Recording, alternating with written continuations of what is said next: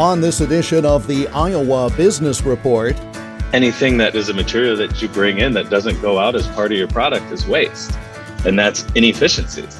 Consumers and employees alike are concerned about the environmental impact of business, and Iowa has a unique resource that is there to help. Some news from the governor's office to help guide the future of business and industry in our state. And we'll tell you the story of a financial institution dedicated to financing a sustainable future. This is the Iowa Business Report for the third weekend of February 2021. The Iowa Business Report is a copyrighted production of Totally Iowa Media, which is solely responsible for its content. For more, click on the radio programs button at totallyiowa.com. Here is Jeff Stein.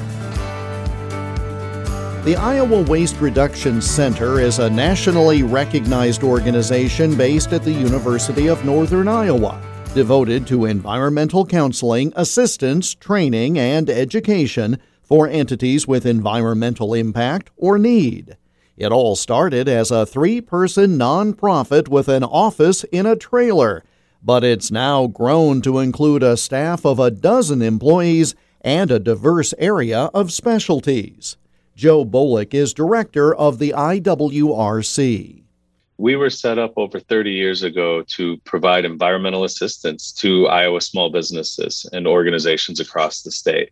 We do that through a variety of means, including on site energy efficiency and waste reduction or environmental compliance audits. Recently, we've done a lot of work with businesses and organizations around the state to fight food waste. And then we also have a, a very successful and nationally known painter training program. In recent years, we've also branched into um, and developed the Iowa Green Brewery certification, which is a program that works with a lot of the craft breweries on the state to minimize their environmental impact ultimately, we're here to help businesses across the state reduce the amount of waste they generate and operate more efficiently.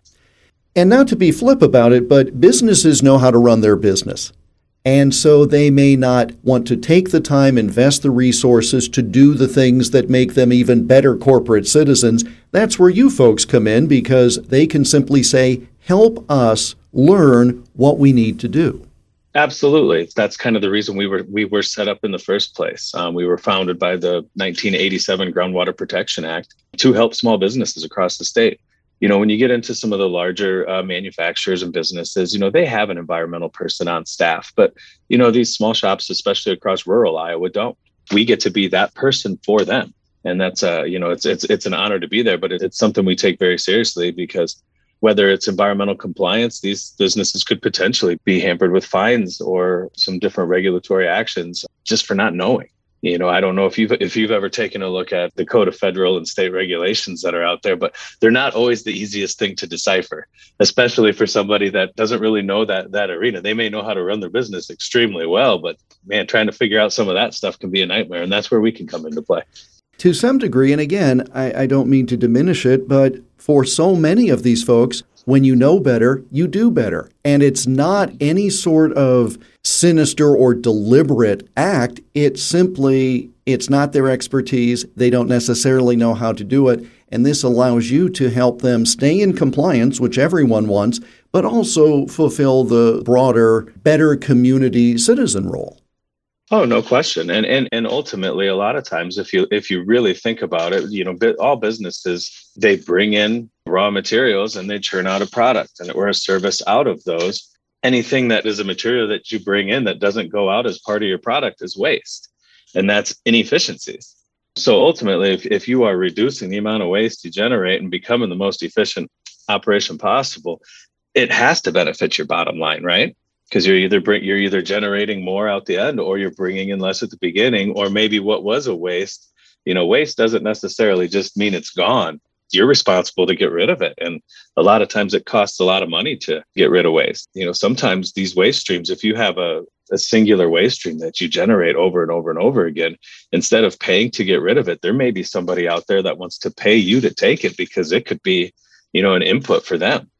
And this is one of the things that, again, disparate elements, different businesses may not be able to make those connections on their own, because that's not their mindset or they just aren't aware. But you can be the clearinghouse of information to say, for example, a manufacturer in Dubuque may have end product that becomes waste, but someone in Sioux City would find that to be an input. And you're able to make those connections because of the unique positions that you folks hold in your office.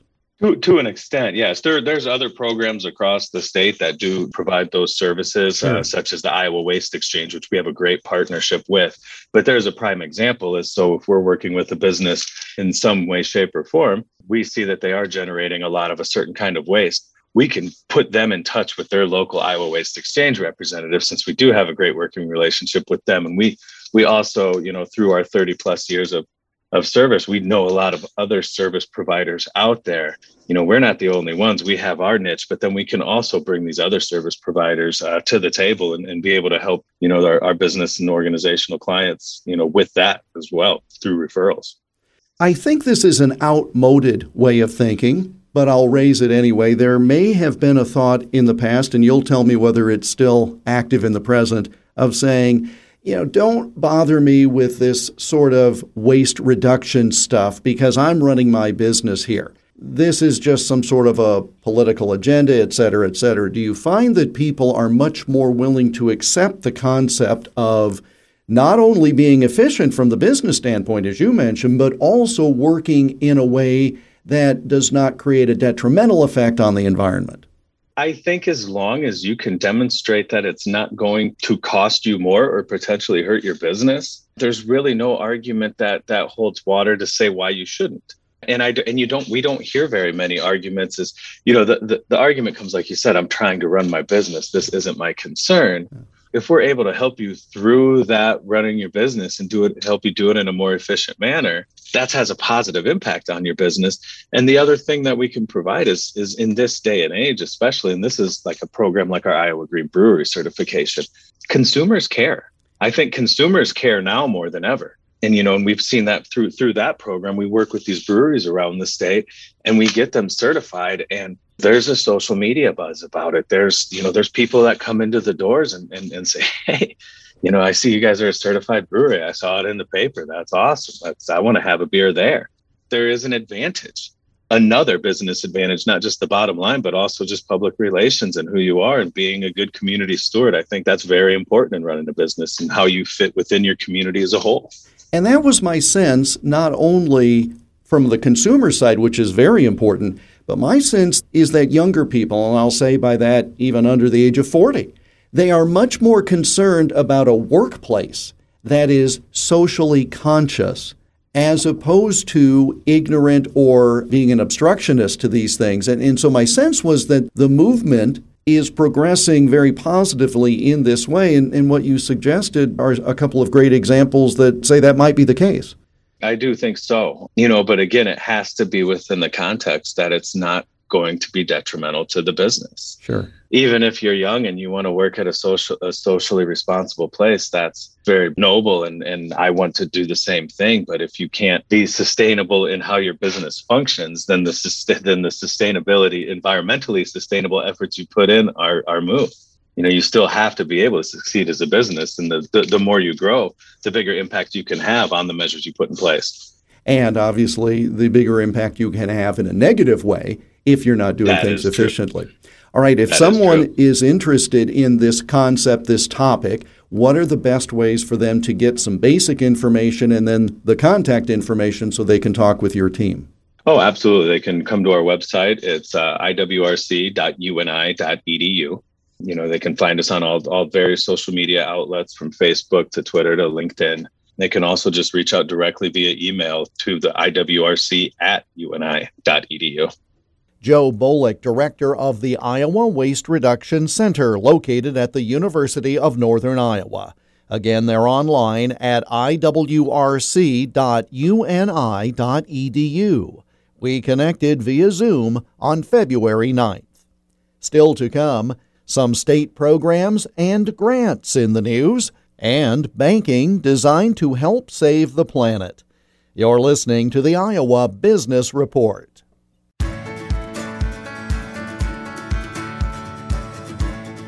The Iowa Business Report is presented by the Iowa Family Business Center. The next Family Breakfast Series session on fair and equal compensation, questions about pay in a family business, will be on March 26th. Learn more at advanceiowa.com. The Office of the Iowa Governor, Iowa Economic Development Authority, and the Iowa Innovation Council recently announced the state's Manufacturing 4.0 plan, a roadmap to help Iowa manufacturers remain globally competitive through a fourth industrial revolution, emphasizing automation and smart technology. IEDA formed the 4.0 initiative last year with the goal of creating a strategic plan. That plan includes five strategic priorities, including adapting Iowa's economic development incentives to encourage the manufacturing industry's investment in emerging technologies. You can read the report for yourself at iowaeda.com. Also, from our inbox this past week, the Iowa Department of Education and the Governor's Office awarded three separate $1 million competitive grants through the new Career Academy Incentive Fund to help high school students be more successful in college, post secondary training, and the workforce. The Waterloo Career Center, which we've told you about on this program before, is one of the recipients. They say they'll use the money to expand that center, which serves seven surrounding school districts and three non public schools. Eastern Iowa Community College will use its million to create a new regional center in DeWitt to serve students from eight rural districts in eastern Iowa. And Indian Hills Community College will utilize the grant to establish a new regional center in Centerville for seven southern Iowa school districts. Now, each of these locations will provide students access to career and technical education programs in high demand fields, including healthcare, advanced manufacturing, welding, engineering technology, and agricultural sciences. Coming up, a new virtual carbon neutral bank. You're listening to the Iowa Business Report.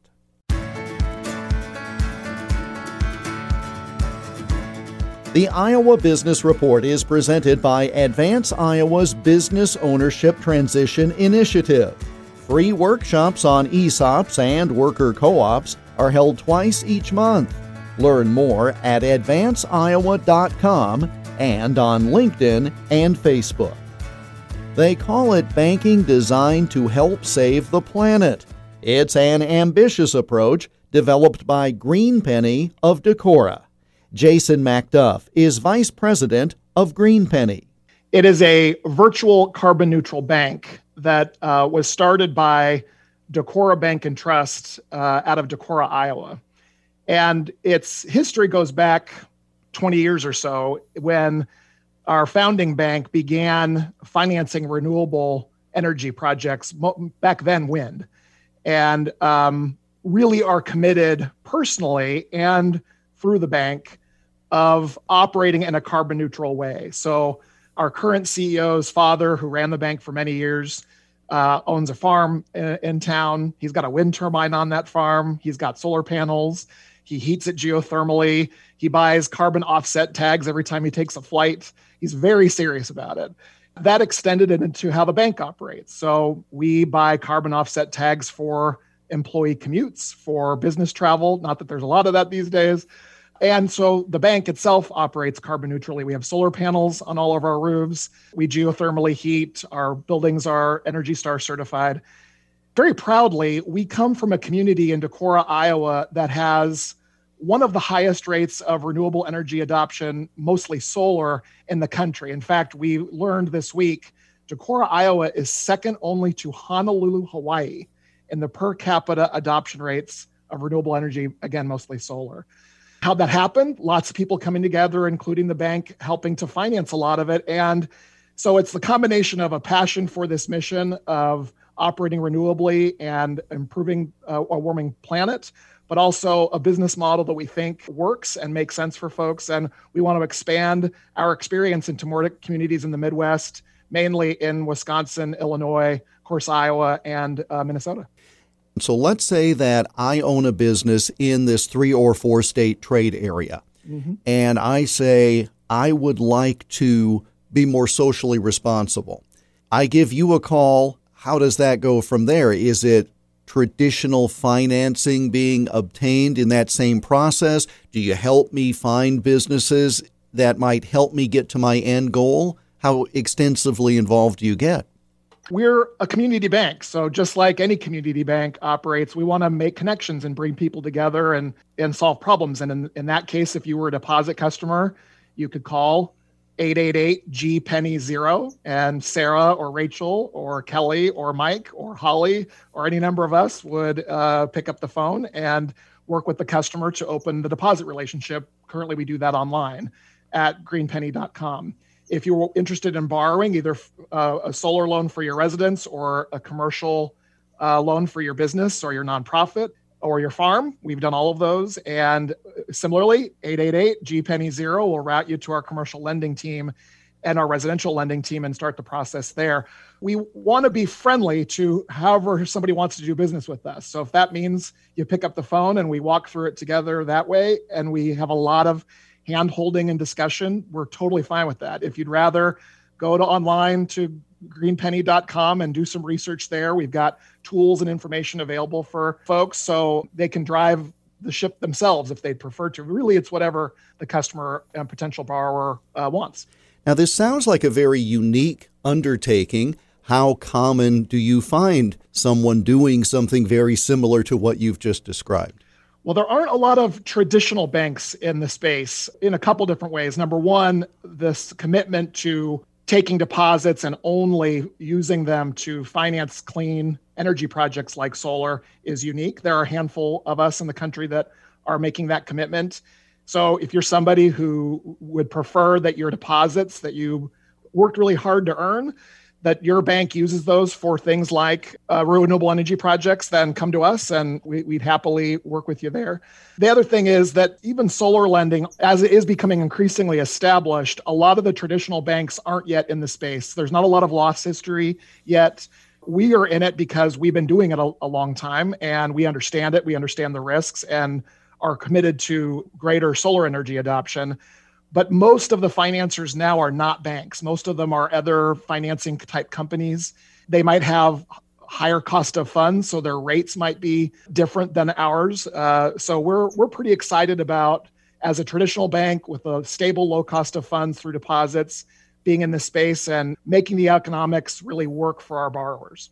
So how many people or projects can you point to and say we have helped create a conversion or a softening of the impact on the overall climate? What kind of track record have you been able to establish so far?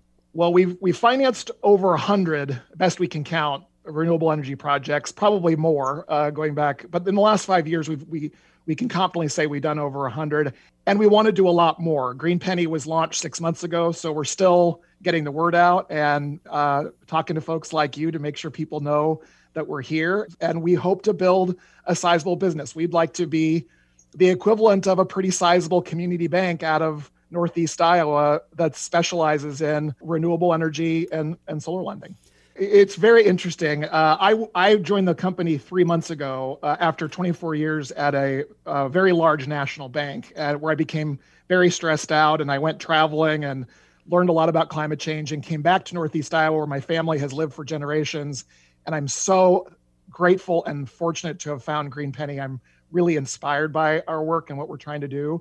But six months ago, seven, eight months ago, when it was launched, the stories are interesting about you know hitting the hitting the launch button basically of the website in the middle of the pandemic and not really knowing what was going to happen i would say the the initial launch has been slower than we would have liked largely uh, i would say because of the pandemic you know things like conferences uh, solar energy conferences that you'd normally go to and help get the word out. As an example obviously aren't happening. We just did one. We were an executive sponsor at one in wisconsin virtually that went quite well. But you know it's definitely different. I, I think now in the last few months we've done some things and we're starting to get some momentum but it was an adjustment no doubt. We had to experience that along with everybody else and how to do business uh, virtually in the middle of a of a pandemic.